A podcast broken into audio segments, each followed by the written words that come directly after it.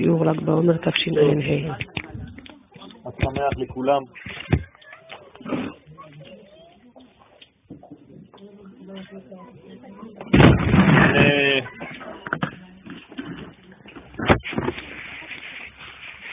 לפני כמה זמן בירכנו את הברכה שציפינו לה היום שלושה ושלושים יום לעומר. אנחנו רגילים לקרוא לזה ל"ג בעומר, אבל האמת היא שזה ל"ג לעומר.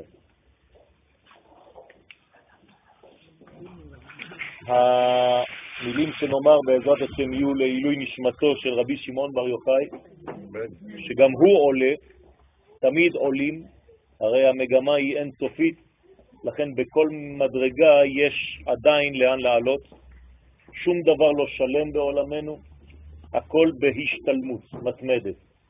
השלם הוא אחד ויחיד, הקודש, ברוך הוא. על רבי שמעון בר יוחאי נאמר, נעשה אדם בצלמנו כדמותנו. בספר בראשית, כשהקדוש ברוך הוא בורא את האדם, והוא אומר נעשה אדם, זה נאמר בעבור רבי שמעון בר יוחאי. זאת אומרת שהמודל שהיה בפניו של הבורא זו דמותו של רבי שמעון בר יוחאי.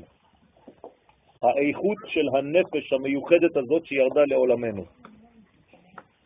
אז uh, אנחנו מכוונים בכל הדברים שנאמר, שיחד עם עלייתו של הגדול, רבי שמעון בר יוחאי, זכותו תגן עלינו, יעלו גם כן כל הנשמות של היקרים שלנו, שנמצאות כל הנשמות בחג גדול בעולמות העליונים, כיוון שיש בלילה הזה וביום של המחרת עליית מן, מושג קבלי שמדבר על תשוקה שנובעת מן האנושיות, מבני האדם. התשוקה הזאת מתורגמת לאש, כשאנחנו מדליקים, אנחנו משתוקקים לאש העליונה, ולכן אנחנו בפועל דמיוני, באקט סימבולי, מדליקים אש כאן למטה. כדי שהאש העליונה והאש שלנו תתחברנה שתיהן, וזה יעשה בעצם אה, זיווג והרבה שפע והרבה נחת למעלה. העלייה הזאת, עליית המן, עליית המים הנוקבין, גורמת למעלה בעולמות העליונים, כשאני אומר למעלה כמובן זה לא, לא למעלה, זה בפנימיות העולמות, הכל כאן. אין למעלה ואין למטה, זה רק מושגים.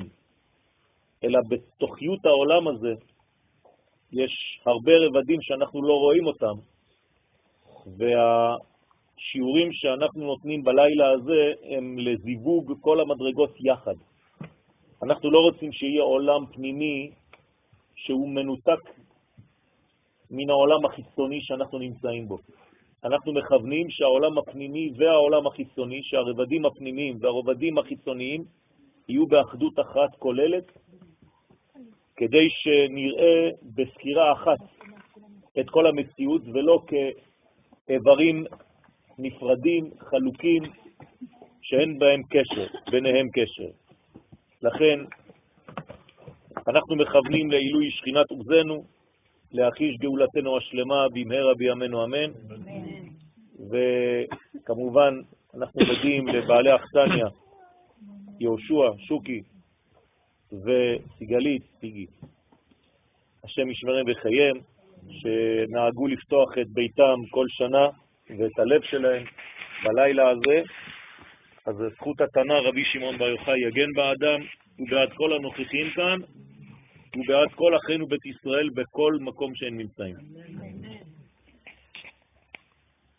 ל"ג בעומר הוא חגה של תורת הנסתר.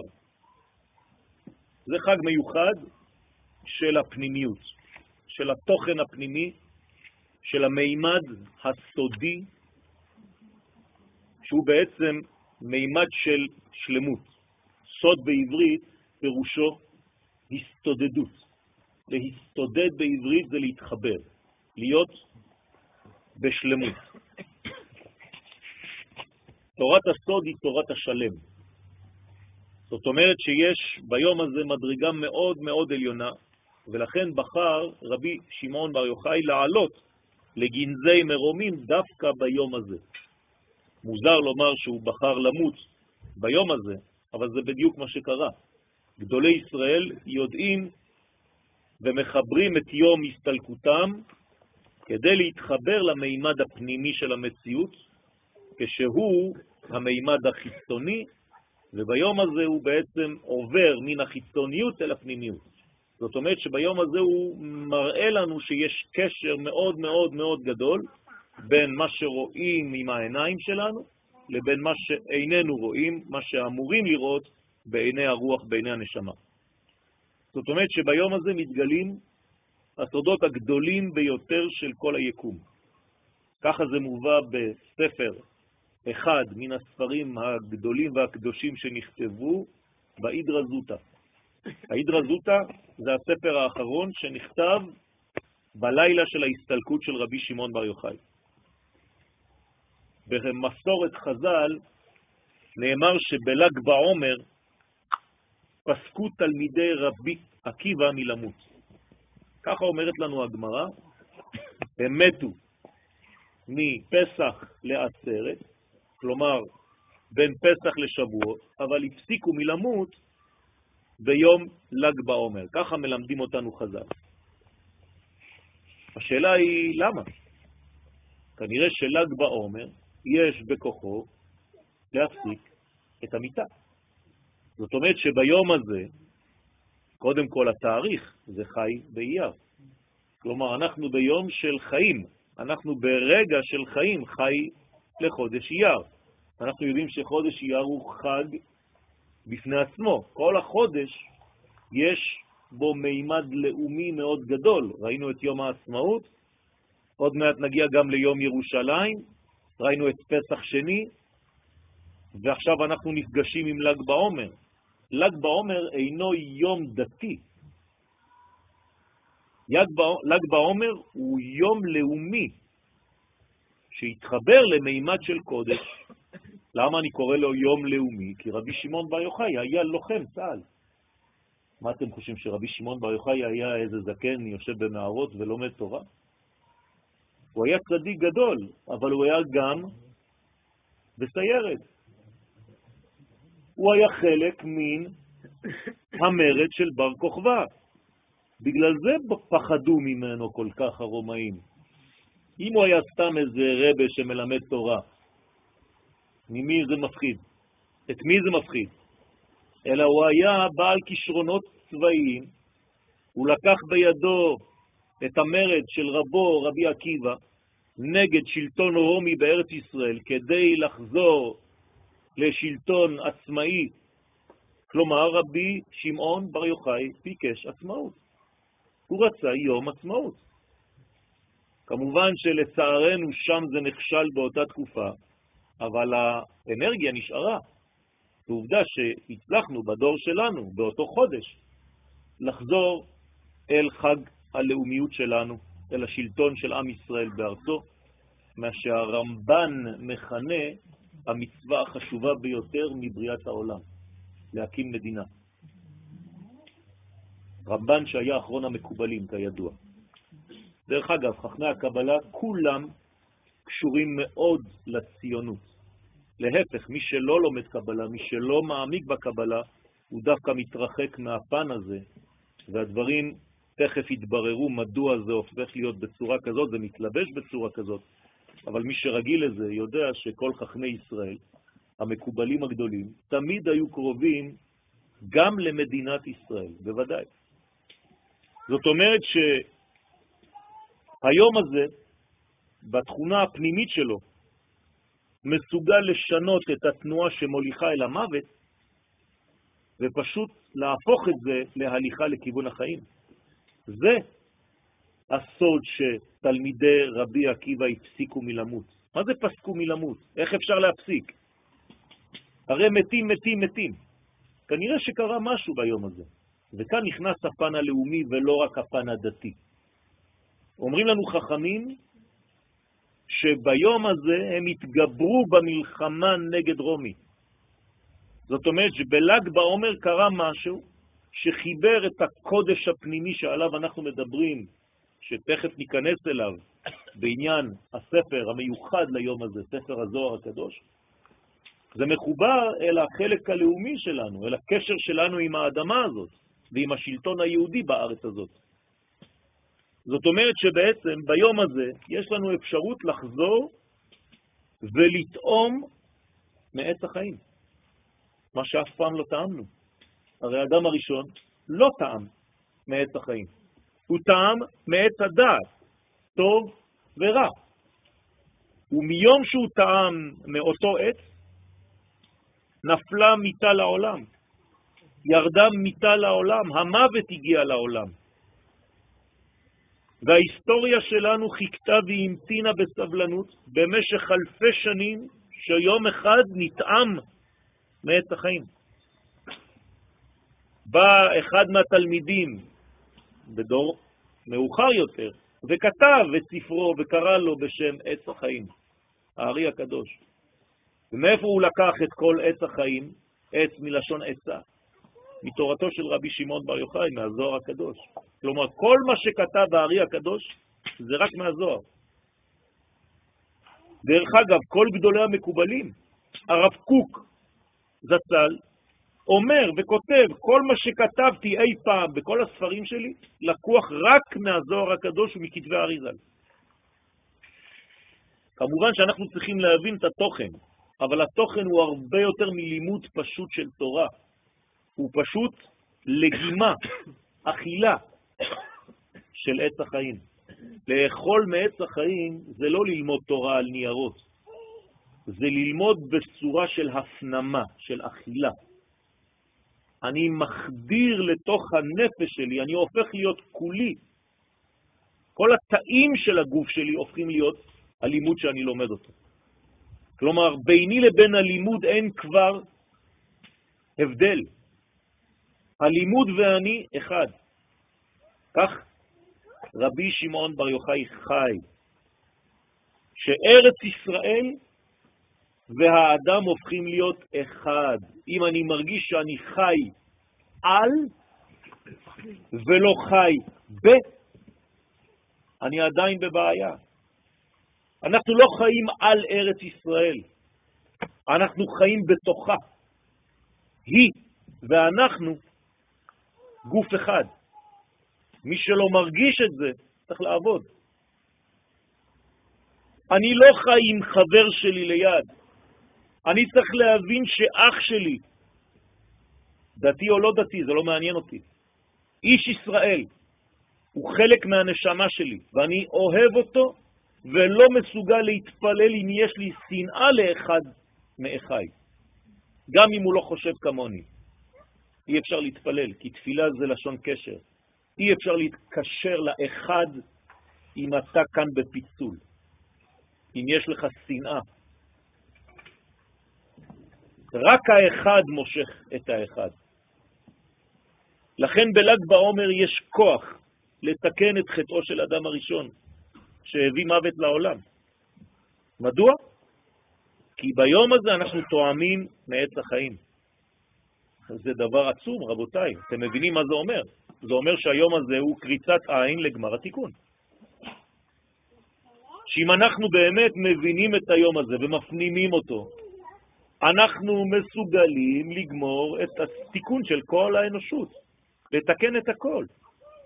עכשיו, למה זה באמת לא עובד כמו שזה צריך לעבוד? כי אנחנו חושבים של"ג בעומר זה חג של מדורות סתם.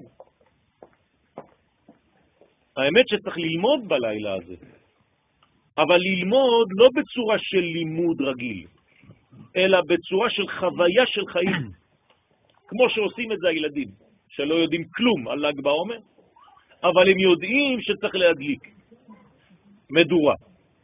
המדורה הזאת פשוט ממחישה את האש הגדולה שיורדת עד למציאות החומרית של עולמנו. כי לא תשכח מפיזרו, סופי תיבות יוחאי. זה מה שכתוב בציון של רבי שמעון בר יוחאי. זאת אומרת שיוחאי זאת הערובה שלנו לילדים שלנו שלא ישכחו את התורה. למה? כי יש עדיין מורים בישראל שמלמדים את תורת הסוד ולא מתנגדים ולא פוחדים. יש עדיין כמה פחדנים. אבל בעזרת השם הקדוש ברוך הוא מחזיר את כולנו בתשובה. לא צריך לפחד מהתורה הזאת, כמו שאומר רבי שמעון בר יוחאי בעצמו והרמח"ל בעצמו. מי שבורח מה, בורח מהתורה הזאת, בורח מהחיים, חז ושלום. אז צריך לרחם על האנשים האלה שעדיין לא טעמו את העץ הזה, טעם העץ. כשיצאנו ממצרים והתורה הייתה מרה, הקדוש ברוך הוא אמר למשה לזרוק עץ בתוך המים, ואז משה זורק את העץ למים וכתוב וימתקו המים. מה זה קסם? הוא פשוט הכניס בתוך התורה שלו את עץ החיים. הוא שינה גישה בלימוד שלו, ולכן המים, התורה, הפכה להיות מתוקה לכל מי שתואם אותה. מי שלא טעם עדיין מהתורה הזאת, התורה אצלו עדיין מרה. המתיקות בתורה, זאת התורה הזאת. זה מה שממתיק לנו, ממתק לנו את כל הדינים. זאת אומרת שביום הזה אנחנו שווים אל המצב הבריא של העולם כפי שהיה לפני החטא. זה דבר עצום, רבותיי, אתם הולכים לישון היום בלילה עם חזרה לחיים. מי שבאמת רוצה ומבין ומפנים את הרעיון הזה, זה לא נשאר בחלל של הלימוד, זה הופך להיות חלק אינטגרלי מהנפש. בתנאי שאני חי את הדבר הזה, נושם אותו בכל רמ"ח איבריי ושסה גידיי.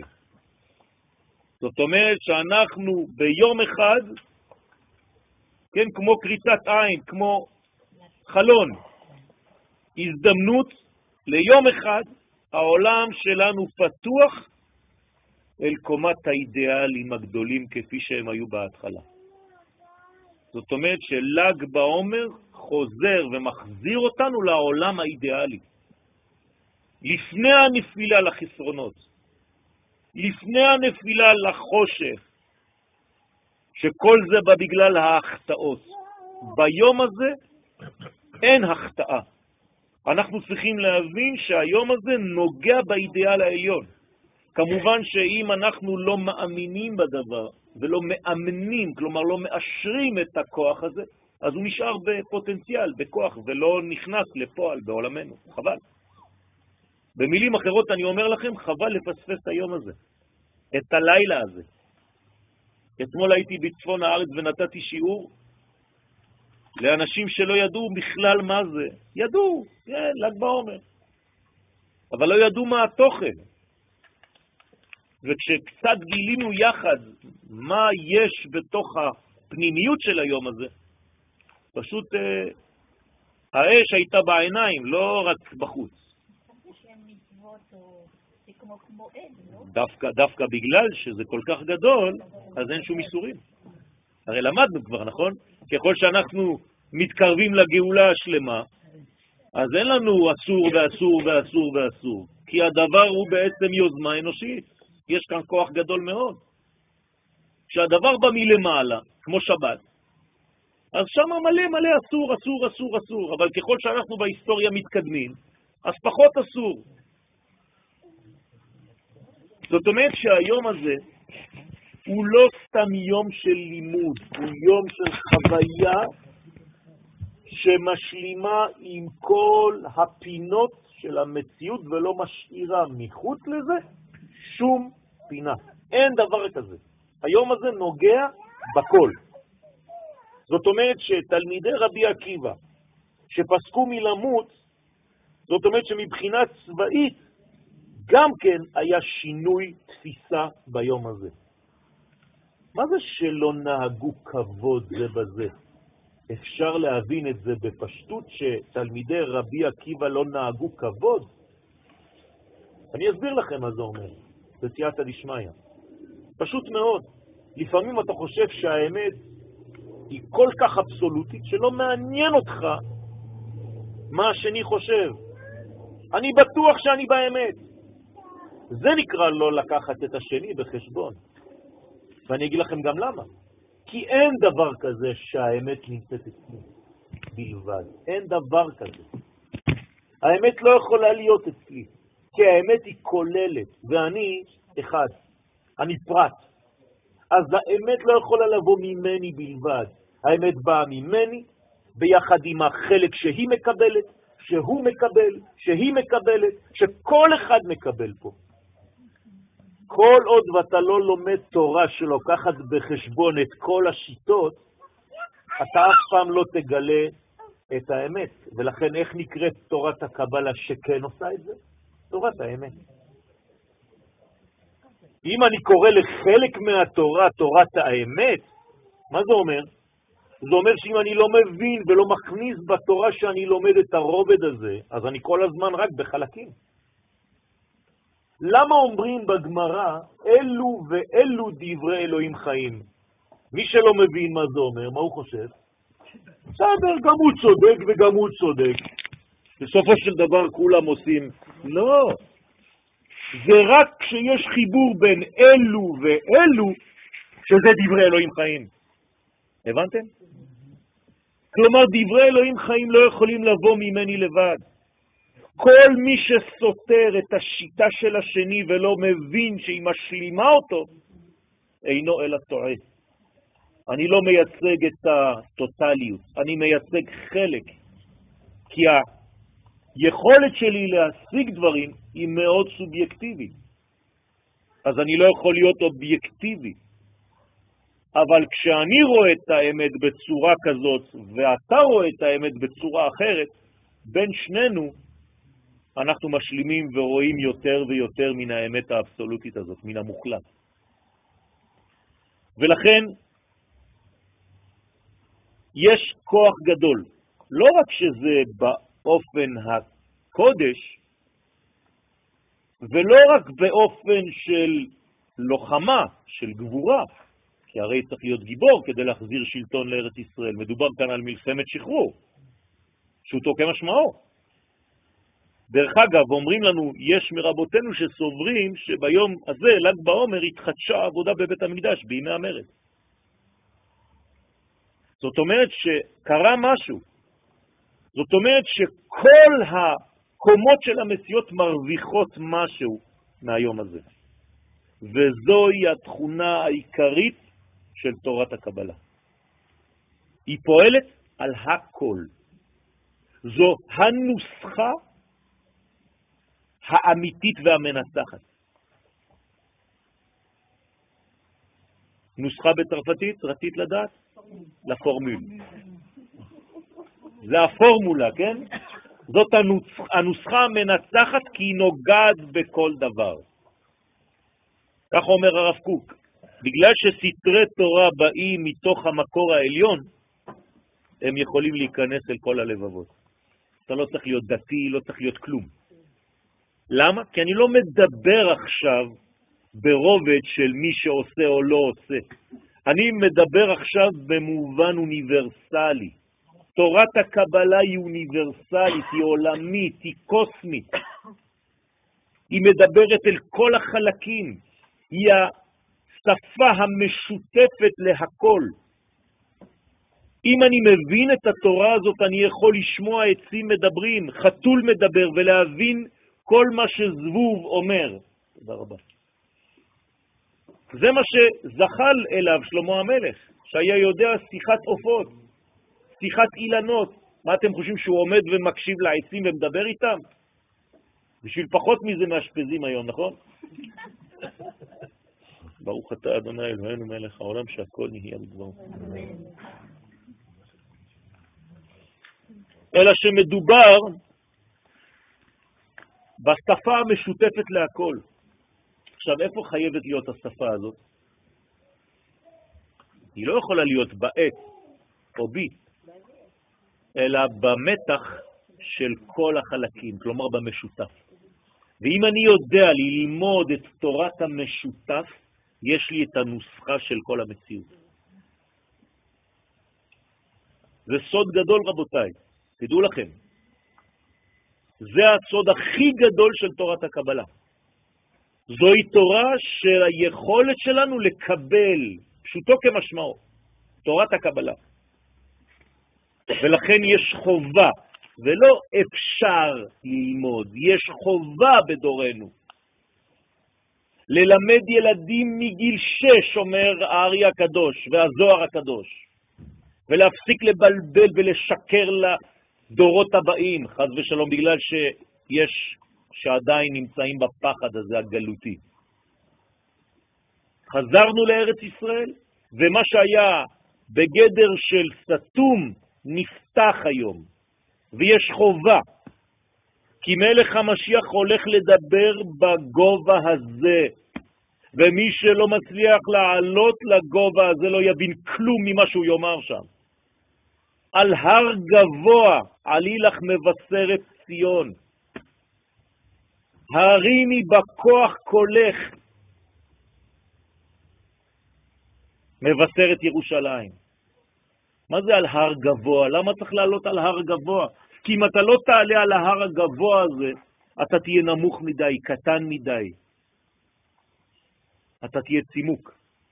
וכשהמשיח יבוא וידבר לא תבין שום דבר, כי הכלים שלך יהיו כל כך קטנים, שלא תבין מה זה תורת המשיח בכלל. לכן אנחנו צריכים להתכונן לפני הגעתו. לא להיות מאלה שמאחרים וברגע האחרון בוא נשלים. בגלל זה קוראים לתורה הזאת תורת הנסתר. למה? כי באמת יש בה מלא סתירות. זה נקרא תורת הנסתר. יש מלא סתירות שם. למה? כי היא נוגעת בדברים לכאורה הפוכים. וכמה שאתה עולה יותר, ככה הסתירה גדולה יותר, שנאמר יושב בסתר עליון. זאת אומרת שמי שמפחד מהסתירות, לא הסתירות האלה בטס, מי שמפחד מסתירות אז הוא לא יכול ללמוד את התורה הזאת, הוא פחדן בנפש. אז הוא צריך להתגבר. נכון. רק מי שנכנס בשלמות, כמו רבי עקיבא, יצא שלם. נכנס שלם ויצא שלם, רבי עקיבא. מה זה שלם? הוא ראה את הכל בסקירה אחת כוללת. מי שנכנס בפרט, מי שנכנס בחלק, השתגע. ולכן, נכון, מי שלא יודע לשאת בתוכו הפכים, אז הוא ילד קטן. מבוגר יודע לשאת בקרבו הפכים. תורתו של רבי שמעון בר יוחאי מלמדת אותנו שאי אפשר לגלות את האמת האבסולוטית האלוהית מזווית אחת בלבד. אין דבר כזה. אם אתה לא מסוגל להיכנס לתוך החומר ולדבר על רוח, לא הבנת כלום. אתם מבינים למה בגמרא במסכת שבת דף ל"ג רבי שמעון בר יוחאי מתפשט, עופר חור בחול, נכנס לתוך החול ולומד כל השבוע דברים עליונים. תגידו לי, הוא משוגע? אין לו מה לעשות בחיים? מה זה שהוא טומן את עצמו בחול? בחול, שהוא אנטיתזה של הקודש. רק אדם שמסוגל להתאמן בחול וללמוד קודש, הבין את הסוד. הנה הסתירה הגדולה ביותר. הוא גם בקודש העליון וגם בחוליות, בדברים הכי הכי פשוטים של המציאות. זה כוח עליון. זה הסוד הגדול ביותר. לא לפחד, רבותיי, לגשר בין העולמות. לכן האמת האבסולוטית האחת, אי אפשר לגלות אותה, כי היא מתפרטת למיליון חלקים. אז תגידו לי, אבל זה דומה מאוד לשיטה הפילוסופית החדשה של פוסט-מודרניזם. לא נכון, בכלל לא. כי בפוסט-מודרניזם אומרים שכולם צודקים. אז אין באמת שום אמת, הכל. זה לא נכון, זה לא מה שאנחנו אומרים. אלא שהקיבוץ של כל ההפכים האלה, רק מתוך הקיבוץ הזה אפשר לראות את האמת האבסולוטית. זה ההרכבה של כולם. לכן, רק שיטה כזאת, שיודעת לראות את המשותף שבין כל הזוויות של המציאות, בין כל השיטות של המציאות, נקראת תורת האמת. אמת זה א', מ' ות', האותיות הכי רחוקות באלף ב'. למה? כי זה כולל את הכל. מאלף עד ת' דרך המ' האמצעי. כלומר, זה משולש. כל שיטה כשהיא לבדה, רק חלקית. ולכן היא לא יכולה להיות אמיתית. ואני חוזר ואומר, זה חידוש שקיבלתי כשכתבתי את זה, בסייעתא דשמיא. אלו ואלו דברי אלוהים חיים. רק כשהם אלו עם אלו, אז זה דברי אלוהים חיים. אבל אם זה לבד, זה לא אמת. זה חלקיק. אתה לא יכול לדבר על אמת. זאת אומרת שהיום הזה, במובנים קצת יותר פנימיים, יש לו מסוגלות מיוחדת בקוסמוס. יש שידור מיוחד לחבר בין קודש למלכות. זאת אומרת, היום הזה הוא לא סתם בחודש אייר, אמרתי לכם, הוא מסוגל לחבר בין גבורה של עם ישראל שבארצו לבין קודש, לבין מדרגות גבוהות מאוד, ואין סתירה בין הדברים. מלך המשיח צריך להיות מלך, כלומר רמטכ"ל, שיודע להנהיג מדינה. הוא צריך להיות לוחם וגם גדול בתורה.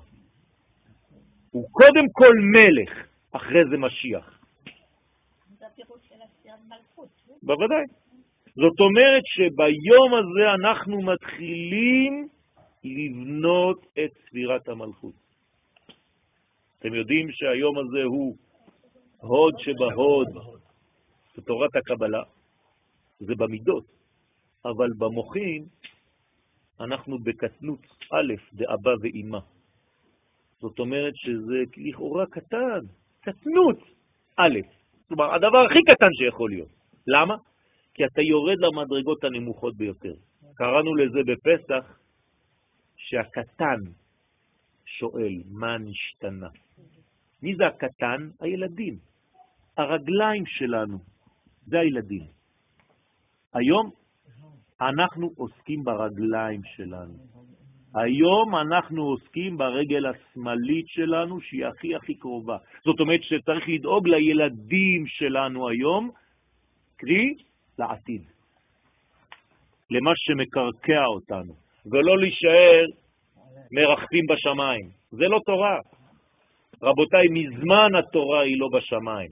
לא בשמיים היא, ככה כתוב. כי קרוב אליך הדבר מאוד בפיך ובלבבך לעשותו. מי שמשאיר את התורה בשמיים אינו אלא טועה ומטעה. לכן, שלושה רבדים מתאחדים ביום הזה. העולם, מקדש. השנה, הזמן, ל"ג בעומר. ומה זה הוד? הוד זה שורש הנבואה. כלומר, כשהנבואה פסקה בעם ישראל, מי תפס את מקומה בינתיים? תורת הקבלה. זאת אומרת שהמקובלים של היום הם הנביאים הראשונים שיחזרו לנבא. אנחנו חוזרים לנבואה, אנחנו שווים לנבואה. מי יהיו הנביאים הראשונים? המקובלים, האמיתיים. אני לא מדבר על בבות וזיופים, כי בכל מקום אפשר לשקר. אבל אלו הם הנביאים האמיתיים שחוזרים לנבא בעם ישראל. זאת אומרת שהנבואה נשמרה בתוך קופסה עד הדור שלנו. הלאומיות של ישראל נשמרה בתוך קופסה, בתוך ספר הזוהר, זה קופסה. והיום אנחנו פותחים את הקופסה והכל מתברר לנו, רטרואקטיבי. זה הסוד הגדול של הדור של חזרתנו לארץ ישראל. והקדושת הנפש, רבי שמעון בר יוחאי. כלומר, בית המקדש בצורה אנושית זה רבי שמעון בר יוחאי. אני לא יודע אם אנחנו מבינים מה אנחנו אומרים בכלל. זו דמות שאי אפשר בכלל לעמוד בקרבה, מרוב שהאור שם שורף, מהאור ש, ש, ש, ש, שזוהר ממנו. אבל אנחנו כן צריכים, כי אנחנו מבינים שזוהי תורתו של המשיח. זוהי התורה שבלעדיה אנחנו לא יכולים, ולהפך, לא רציתי אפילו להביא דברים מפחידים שאומר הזוהר בעצמו, שמי שלא לומד את הלימוד הזה, בגללו נמשכת הגלות, ובגללו יש פיגועים וכל מיני דברים בעולם. וכשהמשיח יגיע הוא ידרוש ממנו את הדין למה לא למדת. אתה היית תלמיד חכם. כך כתוב בתיקוני זוהר, תיקון למד, רבותיי, זה מפחיד מאוד. זה לא איזה ילד קטן כתב את זה, רבי שמעון בר יוחאי. זאת אזהרה שעלינו להתאמץ, והבן ישחי אומר שכל מי שלא יתאמץ לעשות את מה שהוא יכול בתורה הזאת, חייב לחזור בגלגול. כי זורקים אותו מלמעלה, אומרים לו, אם לא תדעי לך, היפה בנשים, מה למדת? צאי. את חוזרת בחזרה לעולם הזה כי לא השלמת את מה שהיית צריכה להשלים. אז ושלום, דברים חמורים של הבן איש חי, של רבי חיים ויטל, של רבי מרדכי עטיה, של כל גדולי המקובלים לכל הדורות, עד האחרונים של הבבא סאלי, וכל גדולי ישראל שבכל המשפחה של אבו חצירה, ועד היום. זאת אומרת שיש לנו בעצם לא לקחת את זה בקלות, רבותיי. לפעמים אנחנו מעלים איזה מין חיוך.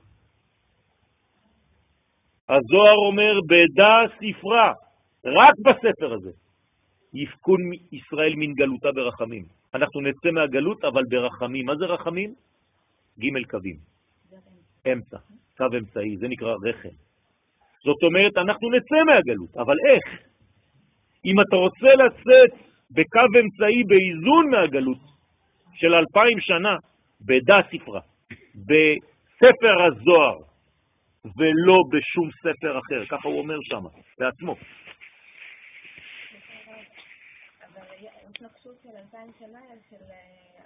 בגלל שלא היינו בארץ ישראל. ברגע שאנחנו חוזרים לארץ ישראל, הכל נפתח. זה המעבר, זה הסוויץ', זה המפתח. זה הסימן הברור ביותר של הגאולה. זאת אומרת שבזמן הגאולה צריכים כבר לפתוח את הזוהר. הזוהר היה שמור לארץ ישראל. בגלות היה פחד. מי שנשאר עם מנטליות גלותית עדיין פוחד. מי שעלה לארץ, לא רק שגר בארץ, עלה לארץ מבחינה נפשית, אז הוא גם פותח את הספר הזה. אין דבר כזה הכנות ראויות. הכנות ראויות זה כל התורה. הרי התורה משולה לאוכל. נכון? אפילו הרמב"ם, שכולם מצטטים אותו, כי זה תמיד מעניין את מי שרוצה להיות נגד, שאומר, עד שימלא קרייסו, נכון? למה הוא מכנה את התורה לאוכל? הרי למלא קרס זה לאכול. אומר הרב אשלג, שליטה, צאצא של הסולם, התורה נמשלה לאוכל. תגידי לי, אנחנו מאכילים את הילדים שלנו בעשר השנים הראשונות רק אה, מנה ראשונה, אחרי זה מגיל 20 עד גיל 30 מנה שנייה, מגיל 30 עד גיל 40 מנה עיקרית, ומגיל 40 עד גיל 50 הוא אוכל רק גלידות, מנה אחרונה, תגיד אתה מטומטם? אלא כל ארוחה יש כניסה, מנה ראשונה, מנה עיקרית ומנה אחרונה. ככה צריך ללמוד תורה. לכן זה משול לאוכל. אתם חושבים שהרמב"ם לא יכול היה לומר לנו עד שימלא ראשו? מה זה ימלא קרסו? כי אתה צריך לדעת שכשם שאתה אוכל, כך אתה צריך ללמוד, בצורה מאוזנת. אני לא ראיתי אנשים מגיל 60 שאוכלים רק מנות אחרונות כל היום. בסדר? חובת הלימוד של תורת הנפטר הוא על כולם? בוודאי. כפי אשר תשיג ידו. אני עכשיו חוזר בדיוק, אתם יכולים לבדוק את זה, על המילים של הבן ישחק. כפי אשר תשיג ידו. זאת אומרת, לפחות לנסות. בכל גיל, בכל... לא בכל גיל, מגיל 6, ככה הוא אומר.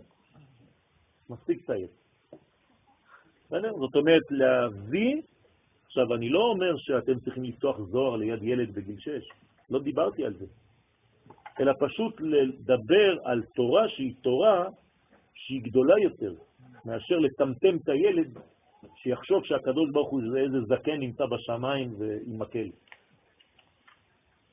עבודה זרה. אלא להתחיל לתת לילד מושגים. הוא יכול להבין את זה. יותר מופשטים, יותר גדולים. לא לגמד אותו. כי אתה בונה בעצם נפש חולה אם אתה לא עושה את זה. צריך אה, חוכמה. יחידי סגולה למדו בגלות אה, זוהר. נכון. אבל אם היו מחנכים כבר אה, ללימוד מההתחלה, אז היינו מחלישים גאולה. נכון. אז למה הייתה תמיד מסתרת וחבויה רק... בגלל ש... שוב פעם, חזרה לארץ ישראל. כל עוד ואין שלטון יהודי בארץ ישראל, הדבר הזה סגור. זה לא היה אפשר הפוך? אי אפשר. ובזכות הקבלה ייחשנו קצת את הדברים, אבל זה היה צריך לעבור דרך, אה, שוב פעם, הרמב"ם, איך הוא מכנה גאולה? במלכות. רק שעיבוד מלכויות. זאת אומרת שהוא אומר שזה חייב להתלבש במימדים מאוד מאוד מאוד חומריים לעולם הזה. פוליטי. פוליטי. עכשיו, כשאתה מדבר עם אדם דתי על פוליטיקה, הוא משתגע. הוא חושב שזה אנטי תורה. כמו אצל הנצרות. אצל הנוצרים מפרידים פוליטיקה מה, מה, מהקודש. בעיה חמורה בנפש. אנחנו, כל הדברים שלנו זה קודש. לא חשוב מה אני עושה. גם כשאני הולך לקנות נעליים במלחה זה קודש. אני צריך לדעת פשוט מה אני עושה ולכוון בצורה נכונה.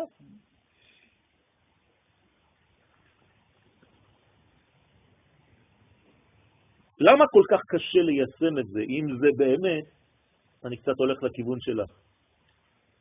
אם זאת האמת, אם זאת תורת האמת, למה כל כך קשה ליישם את העניין הזה?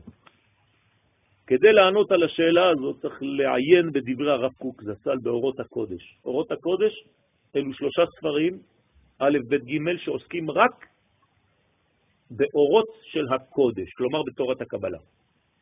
הרב מסביר שמה, זה, זה כבר מחולק שמה, אבל מה שכבר סוכם וכבר מקובץ, כן, זה באורות הקודש. מה הוא אומר שם? אומר שתורת הקבלה מסגלת, אני קורא לכם, את ההכרה, כלומר מאפשרת לנו להבין ולהכיר, להגיע להכרה, איך כל הדעות, כל הרגשות, כל הנטיות כולם מחוברים אלו באלו. זאת אומרת, זה חוזר על מה שאמרנו קודם. היום אנחנו לא מסוגלים, אנחנו הכל במגירות.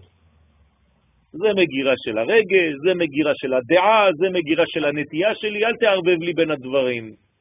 אני ראש קטן. אומר, לא, אתה לא מבין כלום.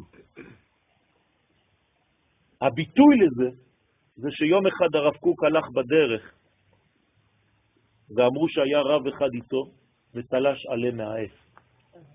והרב קוק התעלף. וכשהעירו אותו, אמרו לו, מה קרה, כבוד הרב? אמר להם, כל היקום מזדעזע בגלל שמשהו, כן, הפר את הסדר הקוסמי של הכל. בן אדם שחי את מלוא קומתו, את, עם היקום כולו, זה בן אדם שיכול להבין על מה אנחנו מדברים.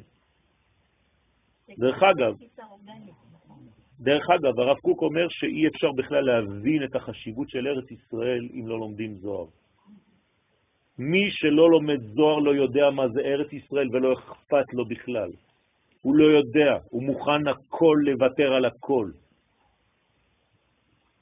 דרך אגב, אפשר ללמוד תורה תחת שלטון זר, נכון? רבי שמעון בר יוחאי אומר לא. הוא יכול היה ללמוד בישיבה, נכון? מה אכפת לי שהרומים שולטים פה או שישראלים שולטים פה? אני לומד בישיבה שלי. יום אחד זה נותן לי תקציב, ויום אחד השני ייתן לי תקציב. אין דבר כזה. אם אין שלטון יהודי, אני לא לומד תורה, אני בורח למערה. אני גם מסרב לעבוד את האדמה, כי זה לא תחת שלטוני. אתם מבינים כמה האדם שלם? אי אפשר להתפשר עם הדברים האלה. זה לא בגלל שאתה לומד תורה, זה מספיק. לך תלמד בניו יורק. כי הרב שלך נמצא שם. הבל הבלים. אומר הרב, התורה הזאת מלמדת איך כל הדעות פועלות אלו על אלו. איך העולמות הנפרדים מאורגנים יחד. איך תורת הסוד חודרת בעומק כל המחשבות, בעומק כל הרגשות, בעומק כל הנטיות, בעומק כל השאיפות של כל העולמות מן הראש ועד הסוף. אין מילימטר שיוצא מהאורגניות הגדולה הזאת. זה מה שמלמד את התורה. אז אתה לא יכול להגיד, הוא בחוץ, זה בחוץ. אין דבר בחוץ, הכל בפנים. עכשיו, זה קשה מאוד להבין את היסוד הזה, אבל זאת תורת האמת. אומר הרב קוק, תורת הסוד מכרת את האיחוד שיש בכל המצוי בגשמיותו וברוחניותו, בגדלותו ובקטנותו, הכרה פנימית.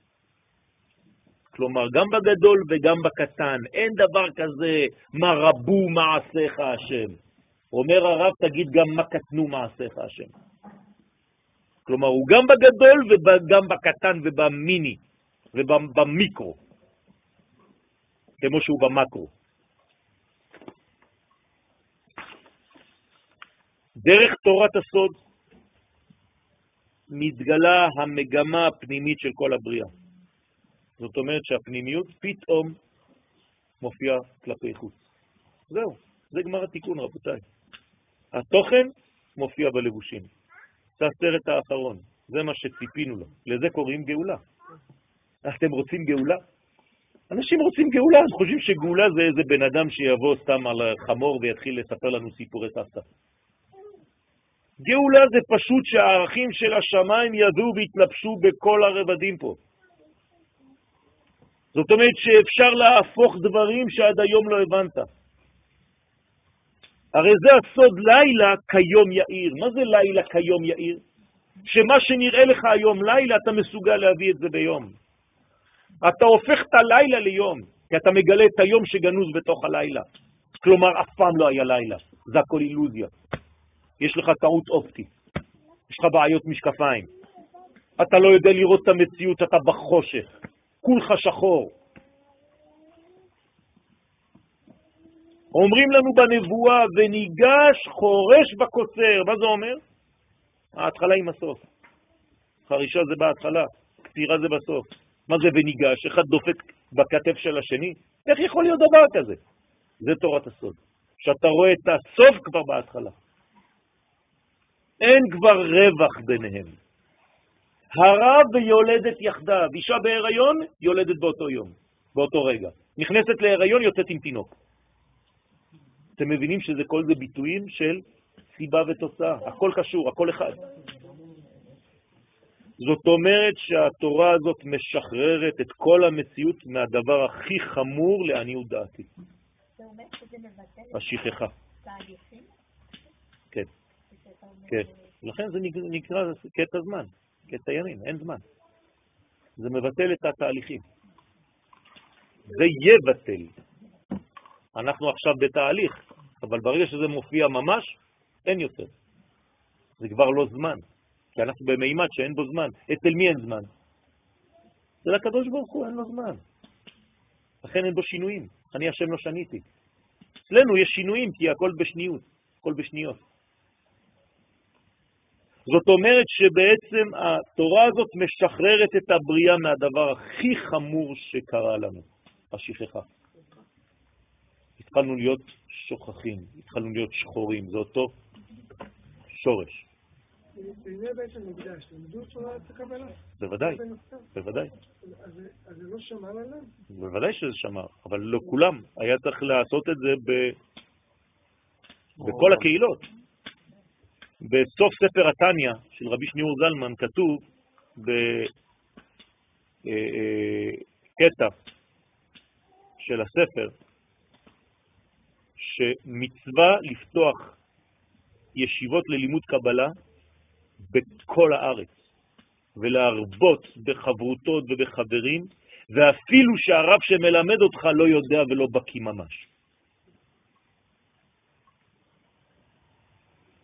זה נקרא הייחוד והאמונה, ספר הייחוד והאמונה. בסוף ספר התניא. זאת אומרת שכל מה שאמרתי עכשיו זה צריך להופיע בכל הרבדים, בעולם, כלומר במקום, בזמן ובאדם. וכשנשחרר את העולם מכל המסכים האלה, המסתירים את היסודות האמיתיים, זה, זה, זאת הגאולה האמיתית. הגאולה זה פשוט שחרור מהעבדות. אנחנו כולנו עבדים. כל אחד עבד לשיטה. כל אחד עובד את, חז ושלום, הרב שלי, מורי ורבי, אומר לי, אל תעבוד אותי, אני לא אלוהים. אתה צריך להיות אדם חופשי, תלמידי היקר. גם כשאני מלמד אותך משהו, תישאר עם החופש שלך. זה רב, רבותיי. אף פעם הוא לא גונב ממך את הבחירה החופשית, אף פעם הוא לא מכניס אותך לפחדים, שתישאר תמיד כלוא בתוך מעגל כזה. אתה חושב שאתה עובד את השם, אתה פשוט מפחד, כולך בפחדים. זו לא נקרא עבודת השם, רבותיי. זה רק תחילה של גישה של ילד קטן. צריך להתבגר בעבודת השם. למה? כי את השם אנחנו מושיעים. ישועת השם. גם כאן אנחנו אגואיסטים, חושבים שהגאולה זה בשבילנו. הגאולה זה בשבילו. נמאס לו להישאר בשמיים של המציאות. הוא רוצה כבר להתגלות בעולם, ואנחנו מונעים ממנו מלהתגלות בעולם. למה כל אחד חושב שהוא צודק בגלל שאמרו לו? פחדנים. לכן צריך לשחרר את הקודש מהגלות שלו, כדי לשוב לבריאות האמיתית, לבריאה האמיתית, כפי שהקדוש ברוך הוא חשב אותה.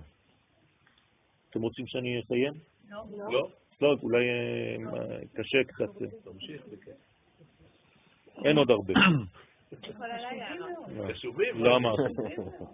הרב קוק ממשיך ואומר באורות הקודש, הוא מסביר שעל פי תורת הקבלה הכל חשוב והכל בעל ערך, לא לזלזל בכלום, וכמובן בשום אדם. אין תנועה אבודה, תשימו לב למילים, זה פשוט, אם הייתי יכול הייתי עושה מכל מילה כזאת ארמון. אין תנועה אבודה, אין דמיון בטל. איזה מילים. לא, ההחטאה זה פשוט לא לראות את הכל ולקחת עץ הדת טוב ורע, ולא לאכול מעץ החיים. זאת הבעיה שלנו. אנחנו לא יודעים לאכול את השלם, אנחנו כל הזמן רק בחלקים, חלקים, חלקים, חלקים. ואת חושבת שהחלק שלמדת זה החלק, זהו, כולם טועים חוץ ממני. אנא אמלוך. חס ושלום. אני אומר, ואני צריך להיות תקף בשיטה שלי, כן, לשמור עליה, אבל אני מקבל גם שיטה אחרת. אבל בתנאי שהיא לא סותרת את השיטה שלי. אני לא סותר את השיטה, אבל אני אומר, היא ואני מגלים את האמת. אבל בואו נדבר. בואו תשבו איתי. אל תפחדו. אל תזרקו, תגידו, לא, לא, לא, זה, זה לא צריך לדבר איתו. הוא לא רלוונטי. זה מראה כמה אתה פחדן. בוא תשב, תביא לי מקורות ואני אביא לך מקורות. לא, זה לא הוא שאמר את זה. אמרו את זה לפניו. אבל זה לא משנה.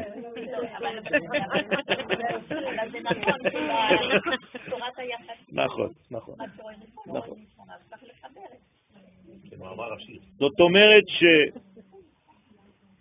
שאין חוכמה, תשימו לב למילים של הרב, אין חוכמה ואין הבנה שנאמר בה די. אין דבר כזה. ולא תתקשר להערה יותר עליונה ממנה, כי תמיד אתה יכול עוד יותר ועוד יותר ועוד יותר. בישיבה שאנחנו לומדים ומלמדים בה, ב, בישיבה הזאת, מלמדים אותנו שצריך להיות בקי בכמה שיותר דברים. אתה צריך להיות אריה בתורה, אבל אתה צריך להיות אריה בכל המקצועות של התורה, ואתה צריך להיות גאון בפילוסופיה, בתורת יוון, בתורת כל מה שאתה יכול, תשיג, במתמטיקה, בפיזיקה, בכל התורות כולן. למה?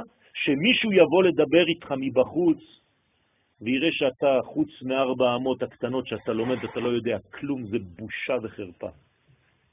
אפילו העברית שאתה מדבר בה היא עילגת. קודם כל תתחיל לדבר עברית נכונה. אסור לנו לבייש את הקודש הזה. אפילו הכתר העליון, ממשיך הרב, כלומר הספירה העליונה ביותר. הספירה הזאת חשוכה, אומר הרב, לגבי עילת העילות, כל נהורין מתחש כאן קמה. זאת אומרת שכל מדרגה היא חושך ביחס למדרגה שמעליה. אז אנחנו כל הזמן בחושך והולכים לעוד אור, לאור נוסף. ומתוך היתרון הרזי הזה, המאחד כל המחשבות וכל הניצוצות בתוכה, רק היא מסוגלת להדרכה כללית. הנה התורה שאנחנו צריכים היום. מה אתם חושבים? למה הרב הפך להיות הגאון של הדור של חזרתנו לארץ ישראל? למה? כי הוא הבין את הסוד הזה, הוא לקח את כל תורת החסידות, כל תורת הקבלה, והפך אותה לכלל הגדול הזה, שאנחנו היום חיים מלשד היסודות שיש בה. גם מזה, דרך אגב, פוחדים. הרב קוק, לא, לא, לא, לא, חס ושלום. לא מבינים אותו, לא בסדר. זה כאילו באים להגיד לי לא ללמוד אה, חזון איש, ואני אומר לא, לא, לא, חס ושלום. איפה ראינו דבר כזה? מה זה הטיפשות הזאת? ברוך השם הדברים משתנים. השבוע הזמנתי שני סטים שלמים של הרב קוק בשביל שני רבנים חרדים שבאו לבקש ממני ללמוד. ואנחנו לומדים חברותה עכשיו. אם הייתם יודעים מי הם הרבנים האלה החרדים, הייתם משתגעים. אתה לא מוצא את זה בספריות שלהם בכלל. ואיפה אנחנו לומדים? הם באים למכון מאיר. תראו איזה אומץ, איזה אנשים. הנה אנשים עם כוח. הנה אנשים עם כוח שיש להם את האומץ. אני עכשיו לא רוצה לגלות את השמות שלהם. גדולי עולם. יש קבוצות נוספות. כן, אבל זה מה שאני מכיר. ביקשו ממני לקנות. אומר הרב, רק הסוד הוא נשמת האומה. רק הסוד הוא נשמתה של התורה. ומילשת חיי הפנימיות, הכל חי, הכל קצוב, הכל גלוי, הכל נעשה. האחדות הרזית הזאת כוללת את כל היצירות, כל תנאי המחשבה והרגש, כל אופני השירה וההרפתעה, כל נטיות החיים. כלומר, אני נכנס לסטודיו שלי לצייר, זה תורת הסוד. אתה מרצה, זה תורת הסוד. אתה שר וכותב שירה, זה תורת הסוד. מי שפוחד מכל התנועות הללו, פשוט מגמד את התורה, קמצן, חבל. אתם זוכרים שהרב קוק עשה את הפתיחה של בית ספר בצלאל בירושלים, בית ספר לאומנות. מה הקשר בין אומנות לתורה? הרב הלך לשם ואמר להם, זה סימן שאנחנו מתקרבים לגאולה. כי הכל צריך. אתם חוז... כל הזמן זוכרים מה שאני חוזר ואומר בסייעתא דשמיא, שגם האסתטיקה חשובה. כל השאיפות, אומר הרב, כל התקוות, כל המגמות, כל האידיאלים, מעומק התחתית שלהם עד רום גובהם. הכל בחטיבה אחת. דרך אגב, הרב כתב ספר שנקרא האחדות הכוללת. מי שלא קרא את הספר הזה פשוט לא ראה ספר מימיו. האחדות הכוללת. פלא פלא, זה דברים ש, שחבל על הזמן. הגובה העליון האלוהי, שרק הנבואה זיהרה דאדם הראשון יכולים לגלותם, שוטף ועובר בכל הגבי... בכל הגות הלב, סליחה, ובכל תנועת הרוח. זאת אומרת שבעצם אנחנו מדברים כאן על נבואה. נבואה זה כבר לא בן אדם שחושב וממציא דברים מעצמו, זה דיבור אלוהי שעובר דרך האדם. אני מקצר, אני מסיים. דרך אגב, הרב יואל, כשאתה מדבר על, ה, על uh, העניין הזה של רבי שמעון בר יוחאי, זה למעשה מי שבישר לו שקיסר רומי מת, זה לא, לא פחות מאשר אליהו הנביא. כן. הוא בא אליו למערב, והוא אמר לו, כלומר... לא רק זה, כל, ה, כל הלימוד הוא בא ממנו. השאלה אם יש קשר מזה שאנחנו שמים את הכוס לאליהו הנביא עד להתגלותו לל"ג בעומר. כן, בוודאי, כי אליהו הנביא זה בעצם חזרת הגאולה. כלומר, זה, זה, זה נביא שאף פעם לא נעלם. הוא פשוט מתלבש בכל הדורות. זה נקרא, זה, זה הסוד של אליהו הנביא, שהשיב לב אבות על בנים ולב בנים על אבותם. נכון? אבל עכשיו הדבר הכי חשוב, מכל מה שאמרתי עד עכשיו, אחד הדברים, התנאים הדרושים למי שעוסק בתורת הנסתר, זה חוש הומור. אני רציני, אני רציני. אתם יודעים למה? כי פשוט רק מי שלומד את התורה הזאת יודע שכל מה שהוא אומר זה אפס ביחס למציאות האמיתית של הקודש. לכן הוא יכול רק לצחוק. זו בדיחה גדולה. כל מה שאמרתי לכם עכשיו זה עדיין בדיחה ביחס לאמת. לכן צריך לשמור על חוש הומור ועל צניעות. וענבה. והמקובלים הם ענבים מאוד, כי הם יודעים את הגודל וכמה העולם הזה קטן ולא יודע. ומי חושב שחושב שהוא יודע בגלל שהוא הבין איזה מין אה, דף בגמרא, שם נמצאת הגאווה לפעמים, חד ושלום. לכן אנחנו נדע יותר ויותר. לא אמרתי שאנחנו אף פעם לא נדע. מעניין, כל פעם שאני אומר משהו, זה או שחור או לבן. לא, אף פעם. אני תמיד באפורים שהולכים לכיוון הלבן. משום מה זה מתפרש תמיד לא, אין כלום. לא. כן, אבל אני תמיד אומר, זה לא אין או יש. תמיד זה תהליך. זה תהליך. יש צחוק פה? טוב, זה טוב, זה, זה בדיחות, זה טוב. אני רק רוצה לסיים במה שאומרת הגמרא בפתחים, דף נון. אשרי מי שבא לכאן ותלמודו בידו. מה זה ותלמודו בידו? תורת ארץ ישראל מאפשרת השגת נועם השם, כמו שכתוב במדרש, בשוחר טוב, ק"ה, הודו לשם קראו בשמו. אמר רבי יוסף בן חלפתא לרבי ישמעאל ברה, אתה מבקש לראות את השכינה בעולם הזה? עסוק בתורה בארץ ישראל, שנאמר, דרשו השם ועוזו, בקשו פניו, פנימיותו תמיד. כלומר, מי שמבקש את הפנימיות, אומר רבי יוסף, הוא רואה את השכינה בארץ ישראל כשהוא לומד. זאת אומרת שרבי יוסף התכוון לתורת הקבלה, מאיפה אני יודע את זה? זה לא פירוש של יואל, זה פירושו של רבי חיים ויטל בעצמו, בשער ההקדמות.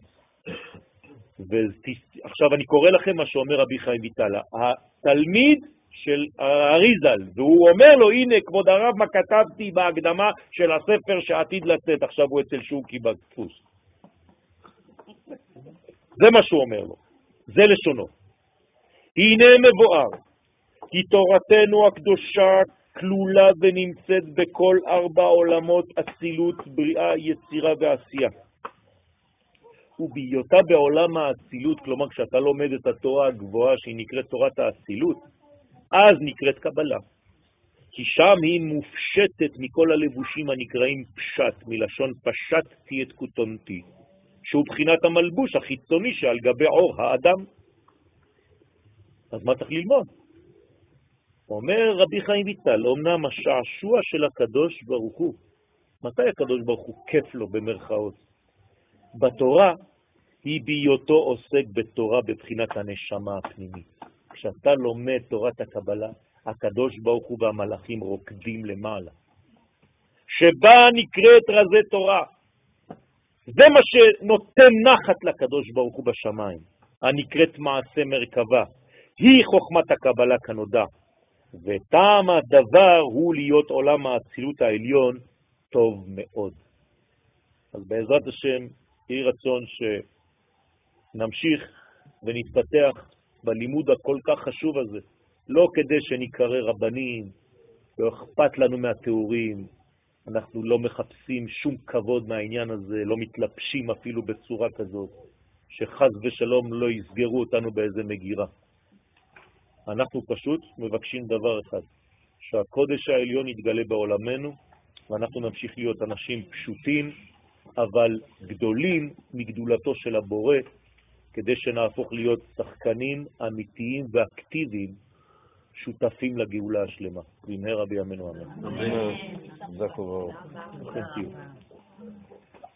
אם יש שאלות, אפשר. או אנשים שלא מסכימים, גם אפשר.